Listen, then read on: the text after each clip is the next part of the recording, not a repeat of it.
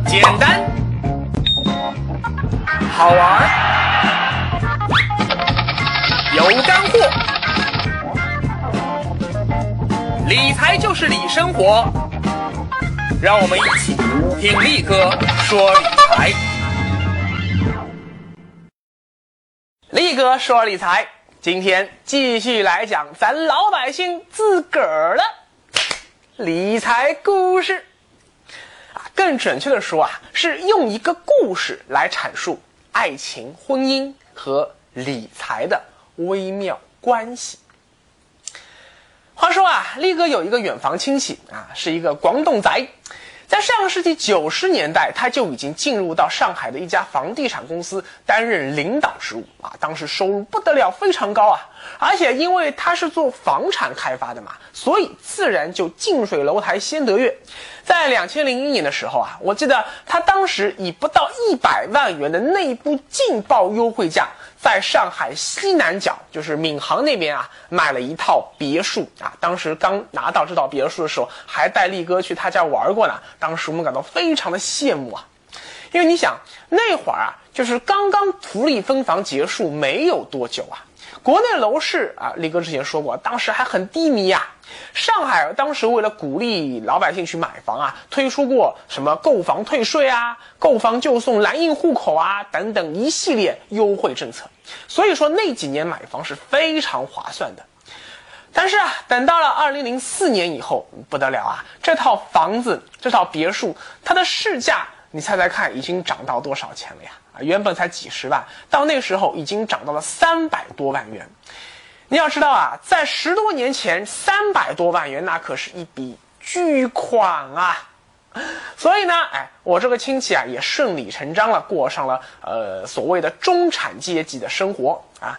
平时没事呢，就听听音乐会啊，这个去高级餐厅吃吃饭啊，每年呢还出国旅游个两次。但非常可惜啊。从二零零五年开始，哎，这个人就开始作了啊。俗话说得好啊，no 作 no die 啊，一作就完蛋。他是怎么作的呢？很简单嘛，男人嘛，就是不停的离婚结婚离婚结婚离婚结婚离婚结婚离婚结婚啊，真的就是不停的离婚结婚。好，我们依次来说啊。第一次，他和他已经结发十多年的最开始的那个原配老婆离婚，就是在二零零五年的年初。原因，哎，你懂的嘛。这个男人有钱就变坏啊，都这么说嘛。糟糠之妻看不上眼了啊，十多年了嘛，都已经是黄脸婆了嘛。哎，这个这个这个，我我说明一点啊，力哥是好男人啊，请力嫂放心，力哥是永远不会变坏的，永远不会变质的啊。而我这个亲戚啊，他在离婚的时候怎么说呢？啊，应该算是个爷们儿啊，知道自己是出轨在先，愧对老婆，所以丝毫不隐瞒财产。算上这套别墅，当时他名下有大概四百多万的资产，所以啊，他就把其中的一半，大概两百万元，通通都给了前妻。但是很不幸啊。二零零五年正好是国家第一次对楼市进行宏观调控，所以那会儿大家其实还不知道说房价可以连着涨十年呢。那会儿房价其实是跌了一点的啊，所以这时候他的别墅价格同样哎也跌了，加上他又是急着要抛售这个房子去分财产，结果他就以三百二十万元的价格贱卖了这套别墅啊。这第一次离婚也是他财产缩水最严重的一次。啊，虽然说损失了两百万元，但不管怎么说，他这时手里还有两百万元啊，在当时这还是个土豪啊。但是啊，当时他并没有就此收手，而是继续租，就是和他原来那个小三马上又结婚了，而且当时他们又在上海市中心花了一百八十多万元买了一套三房两厅的大房子。哎呀，但是正所谓天意弄人啊。天晓得，哎，他就和他那个小三认识才三个月啊，三个月就结婚，哎，他们这个属于闪婚，好不好啊？结果呢，就像今天许多八零后、九零后闪婚族一样啊，闪婚才过了五个月，由于性格不合，哎，又闪离了。我这朋友啊，我这个亲戚啊，说，呃，离婚啊，是因为啊，这个女的。太作了啊，他实在是受不了。照我说啊，不是人家那个女的作，是您老太作了呀。没事，你学人家小年轻闪婚干什么呀？你这不是自作自受吗？那你可能会问了啊，他这次离婚是不是又把房子给卖了呢？没错。因为这套房子啊是在两个人开出结婚证以后才买的，而且汪石为了去表忠心啊，房产证上写了两个人的名字。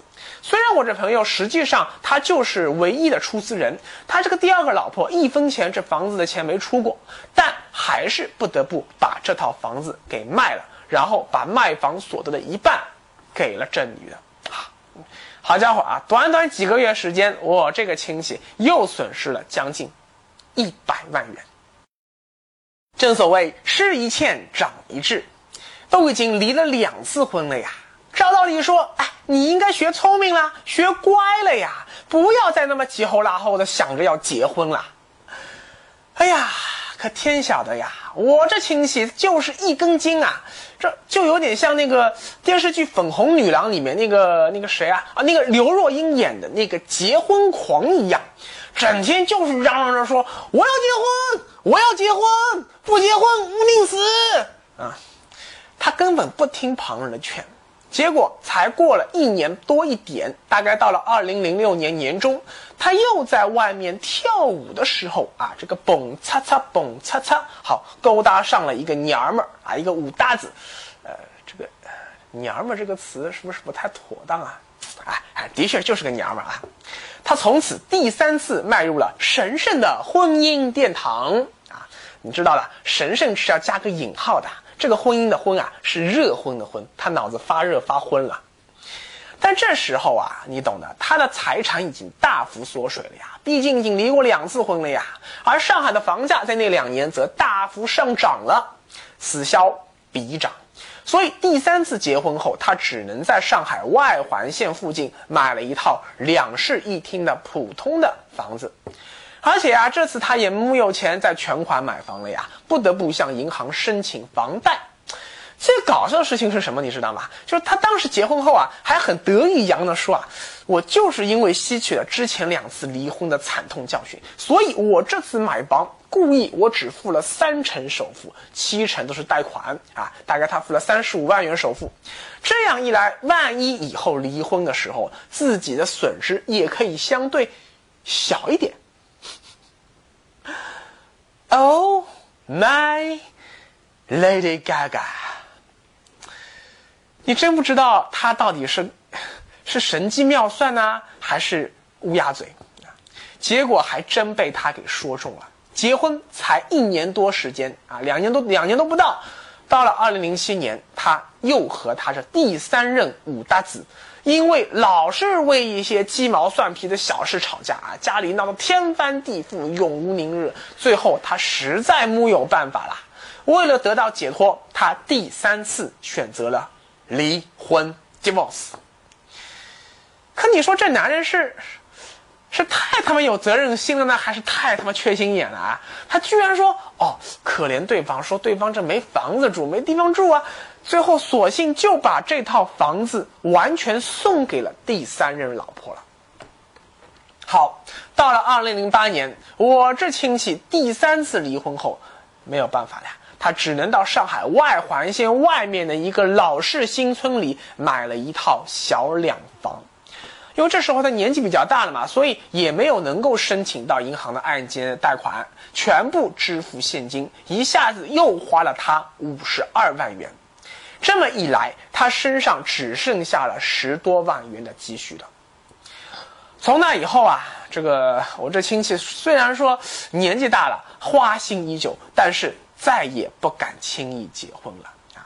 他终于发现说，可能我就是压根没有结婚的命吧。所以一直到现在，还是自己独自一人居住在这套老公房里面。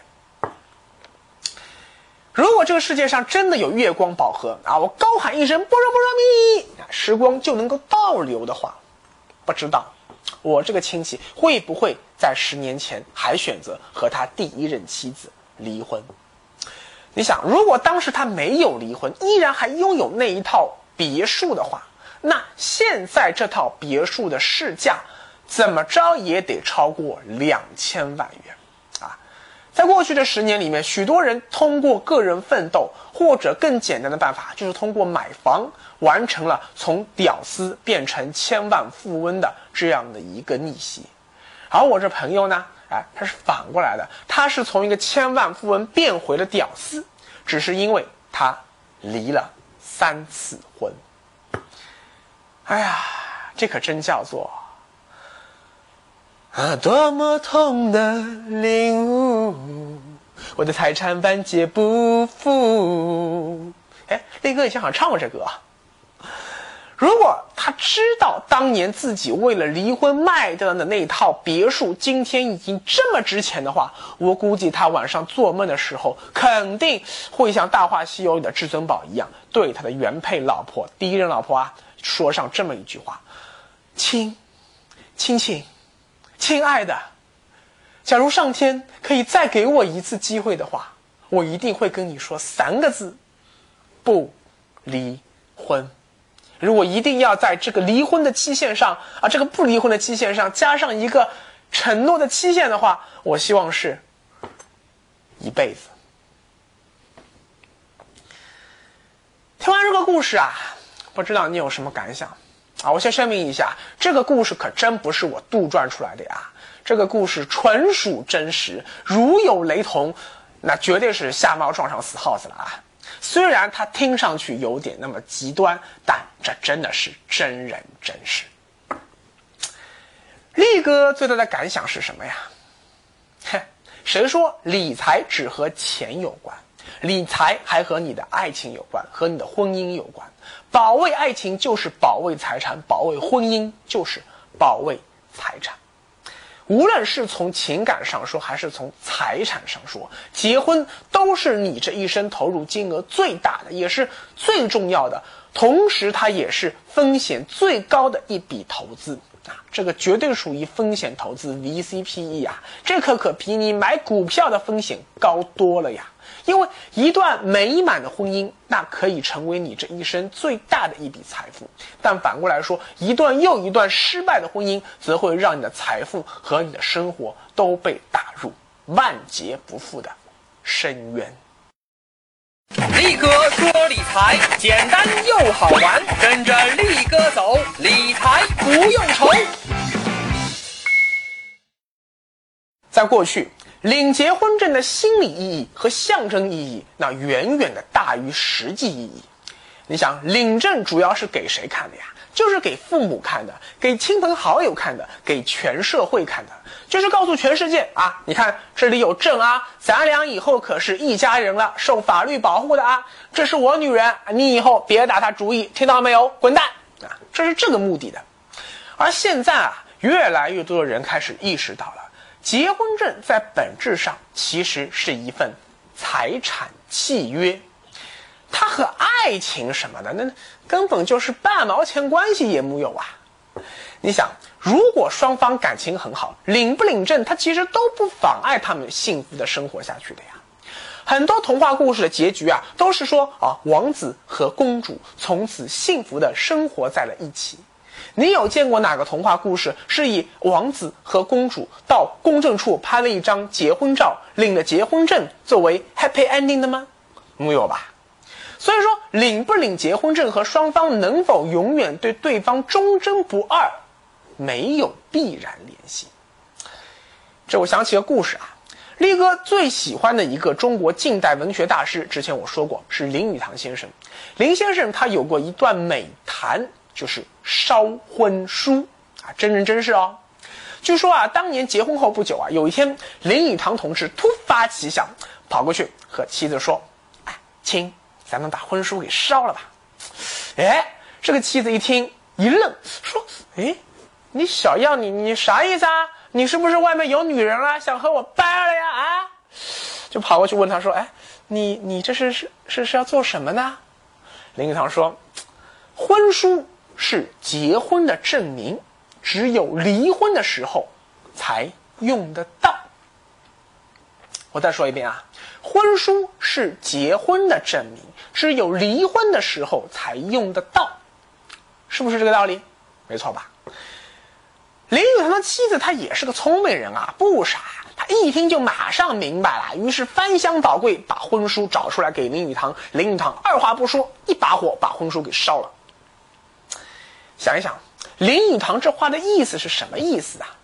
其实很明白，如果我们俩一辈子都相亲相爱，就永远用不到这婚书了。你看这婚书不就没用了吗？那没用的东西，与其放在家里招灰，不如一把火烧了。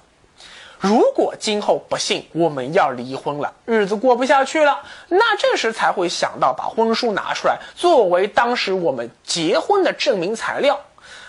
哎，但既然都已经准备不在一起过了，那这张婚书不就一样变成废纸了吗？将来下来一张离婚证，那结婚证不就废了吗？所以，那这个结婚证不还是一张废纸吗？不如把这张婚书给烧了。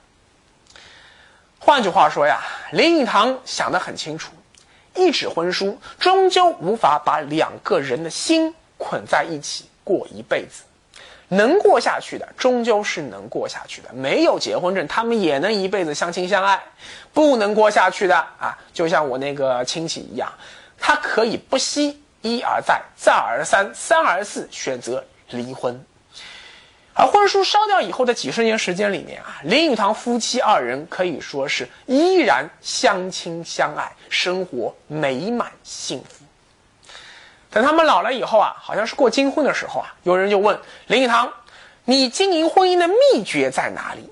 啊，林语堂说：“秘诀无非两个字，一个字是给，一个字是受。”夫妻之间啊，应该尽可能多的给，而不要去聚焦受。林语堂这个观念啊，其实是从圣经里来的。而因为林语堂是个基督徒嘛，圣经的原话叫做“施比受更有福”。如果夫妻双方都能想着啊，为对方多做点啥，而别老是想着说能从对方那里得到点啥，哎，这样的婚姻，请问又怎么会产生危机呢？那你听到这里，可能就要问了呀。既然婚姻美满幸福和结婚证本身木有必然关系，那我们今天为什么还要去打这张结婚证呢？所以，就像我上面说的，结婚的真正意义在于，原本两个独立的财务个体变成了一个财务共同体。从理财的角度看啊，结婚这件事就像是把两间无限责任公司合并成了一间。无限责任公司啊，就是两家公司资产兼并重组成一家公司了。注意，这里我说的不是我们今天常用的有限责任公司 （limited company），而是无限责任公司啊。这和情感无关，而和财产有关。伟大的无产阶级革命导师恩格斯同志，他早就已经说了呀：婚姻是财产私有制的产物。等今后共产主义社会实现的时候，哎，我们就不需要婚姻了呀。这话不是我说的，这话是共产党宣言里面白纸黑字写着的呀。到那会儿，结什么狗屁婚啊？我连三妻四妾我都懒得找，也不用像文章那样啊，因为出轨啊就被网友骂得狗血喷头啊，什么工作都不敢做了。到那会儿，我想和谁好就和谁好，我想和谁上床就和谁上床，那才是绝对的自由啊。你要知道，婚姻这个东西，那是极大的扼杀了人类的自由啊！哎呀，当然了，这个是要在非常非常遥远的实现共产主义社会以后啊，才有可能会发生的事情啊！我们这辈子怕是没机会了啊！男同胞们，你们就不要妄想了啊！反过来说啊，当有朝一日作为爱情的利润呈现负值，这些公司连年亏损，甚至资不抵债的时候，那。你这段婚姻距离破产就不远了。尽管用经济学眼光来解构婚姻啊，会把原本人们心中神圣美好的婚姻变得充满铜臭气，但力哥不得不说啊，没错，这就是婚姻的本质。在现实生活中啊，因为婚姻破产而大出血的案例可以说比比皆是啊。我们打开电视机看娱乐新闻的时候，经常能够看到说啊，某某土豪或者某某影星、某某球星离婚以后支付给前妻多少多少赡养费。比如说，俄罗斯前任首富、英国切尔西足球队老板阿布，当年因为出轨导致和原配妻子伊琳娜十六年的婚姻宣告终结。当时啊，阿布名下的财产高达一百一十亿英镑。如果按照英国法律，他老婆能获得一半，也就是五十五亿英镑的离婚赔偿。但因为啊，他们当时不是在英国登记结婚的，而是在他老家俄罗斯，那俄罗斯的法律就没有那么死板。但最后，伊琳娜还是获得了不少于二十亿美元的离婚赔偿。二十亿美元啊！我的老天啊！伊琳娜可以说是几辈子吃喝不用愁了呀。哪怕说自己老了去包养个小白脸，那也是木有问题的呀。而在离婚中损失惨重的不仅仅是男人，像歌坛天后麦当娜前些年和丈夫盖里奇离婚的时候啊，据说麦大姐也支付了高达十五亿英镑的离婚赔偿。你要知道啊，世界上绝大多数国家离婚财产分割的基本原则都是对半分，你一半，我一半。如果是一对贫贱夫妻啊，双方收入都差不太多的，那离婚时财产分割的争议还不大。但怕就怕呀，如果是一方的收入比另一方要高出许多啊，或者说呃，就是男方是很有钱的大老板，女方呢则是没有收入的家庭主妇，这种情况下，那有钱的一方离婚时的损失可是要吓死人的呀。事实上啊，离婚不但会对你的财产造成巨大的损失，会让你财产被分割掉一半，而且在离婚析产的过程中间，也会造成许多我们今天叫做无谓损失。什么意思呢？就是说啊，原本不离婚的时候啊，就不会产生这些额外的损失，但是就是因为你离婚了，所以出现了这些额外的损失，结果就会出现说二减一必然小于一的这样一种情况。因为每个家庭的财产啊，不可能都是现金啊，其中一大部分肯定是以各种各样的呃房子呀、车子呀、股票啊、金银首饰啊、家用电器啊等等各种各样的形式存在的。这些东西你没有办法一人分一半就完事的。比如说你要分个房子，房子你没办法一切二啊，说客厅归你，房间归我，那只能是一方持有房产，再给另一方现金补贴。可问题是补贴多少合适呢？啊，你说这房子值一百万，我说只值八十万，哎，那那那咋整？那不就得请评估师来定价吗？这么一来，你就得支付额外的啊，大概是房价百分之一到百分之一点五的评估费。以现在这个房价，那可动不动就是几千元甚至几万元的额外损失了吗？假如这房子最后讨半天啊，啊谁都不要。那只能卖了再分钱，这么一来就涉及到了更大的一笔房屋买卖的相关的税费。再说了，这房价这一会儿涨一会儿跌的，万一遇到房价下跌、行情不好的时候，你又要急着卖房分财产，那这房子你说能卖出好价钱吗？啊，就像我那亲戚第一次离婚卖结束时那样的。那种情况下，你就完全没有可以讨价还价的余地了嘛。再比如说，股票也是一样的道理。两个人闹离婚的时候，万一正好这时是股市最黑暗的时候，哎呀，那你这时候去卖，你不划算嘛？说不定再等个半年，哎呦，牛市来了，你就赚大了呀。可是没办法，这会儿双方都在气头上呢，都是为了要分财产，要争财产，那吵得不可开交啊。就算这会儿割肉，往往也是在所不惜的。哎，这么一来，你不就又平白无故亏掉很多钱了吗？再比如说啊，那些金银首饰，这也是很重要的家庭财产啊。遇到丈夫气量大的，哦，我送给前妻算了啊，都给女人吧。但是遇上气量小的呢，哦，这玩意儿也得一人一半。当年我送的钻石，我送的黄金项链还给我。这会儿你还得保存好当时的发票啊。要是你发票找不到的话，哎，谁知道这玩意儿今天值多少钱呀？不知道啊，你还得去算呐。这太太说不定遇到这个金价大涨的时候啊，对，我为了买回我这脖子上那个项链啊，我不得不倒贴钱给我前夫，不然他这东西还不肯给我呢。到最后，如果双方谁都一步不肯让，那结果必然只能去法院诉讼离婚，打官司。一打官司，那又是平白无故要多花一大笔很冤枉的诉讼费用。而且你要知道啊，打官司这事不光只是费钱啊，而且还劳心劳力，浪费你很多的时间啊，非折腾死你不可。最倒霉的情况是啊，万一夫妻双方共同经营一家私营企业啊，或者开了一家夫妻老婆店，我靠，那这个财产分割起来可就太麻烦了呀！我请问，这个公司你要怎么分割啊？弄不好啊，折腾了半天，婚姻结束了，这家企业嘣也完蛋了，报销了，那这财政的脚是赔了夫人又折兵啊！说到这里啊，我又想起了那个我屡次跟别人讲到过的那个非常可惜的极端案例。二零零七年，土豆网创始人王威和上海电视台的一个知名女主播结婚了啊，这个女主名字我就不说了嘛。但是，一年之后呢，他俩又离婚了。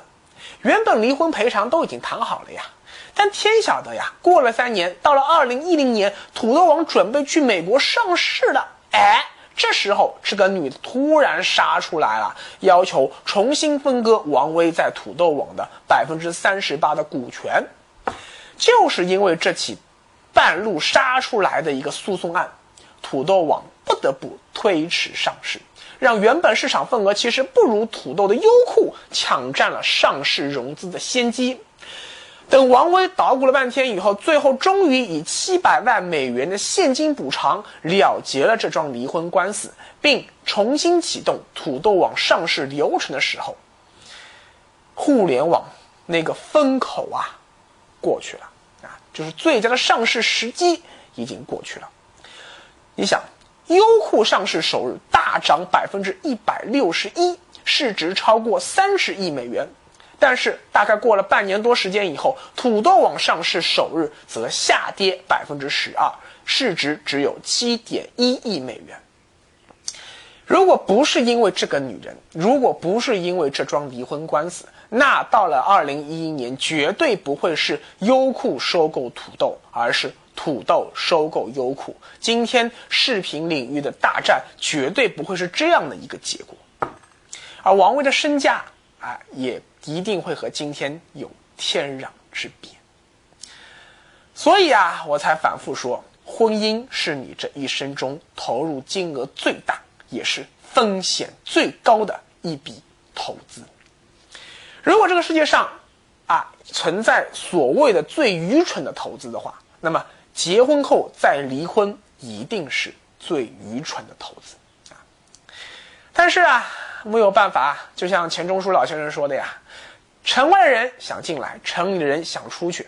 这些人就像我那个亲戚一样，一根筋，想不明白这么浅显易懂的道理，就是死活要结婚，然后死活要离婚！你怎么拦也拦不住。就像罗大佑在《爱人同志》这首歌里唱的呀。”在这个批判斗争的世界里，我们都要学会保护自己。让我相信你的忠贞，爱人同志。在这个批判斗争的世界里，我们都要学会保护自己。让我相信你的忠贞，爱人同志。哎呀，这句歌词啊，力哥非常喜欢。因为他的后半句唱出了罗大佑对忠贞不渝的爱情的那个向往，但是他前半句却说出了这个现实世界中的无奈。在如今这个离婚率不断唱出新高的时代，我们如何才能在婚姻的战场上保护自己的利益不受损害呢？尼哥下回告诉你答案。啊，多么你曾是我的全部只是我回首来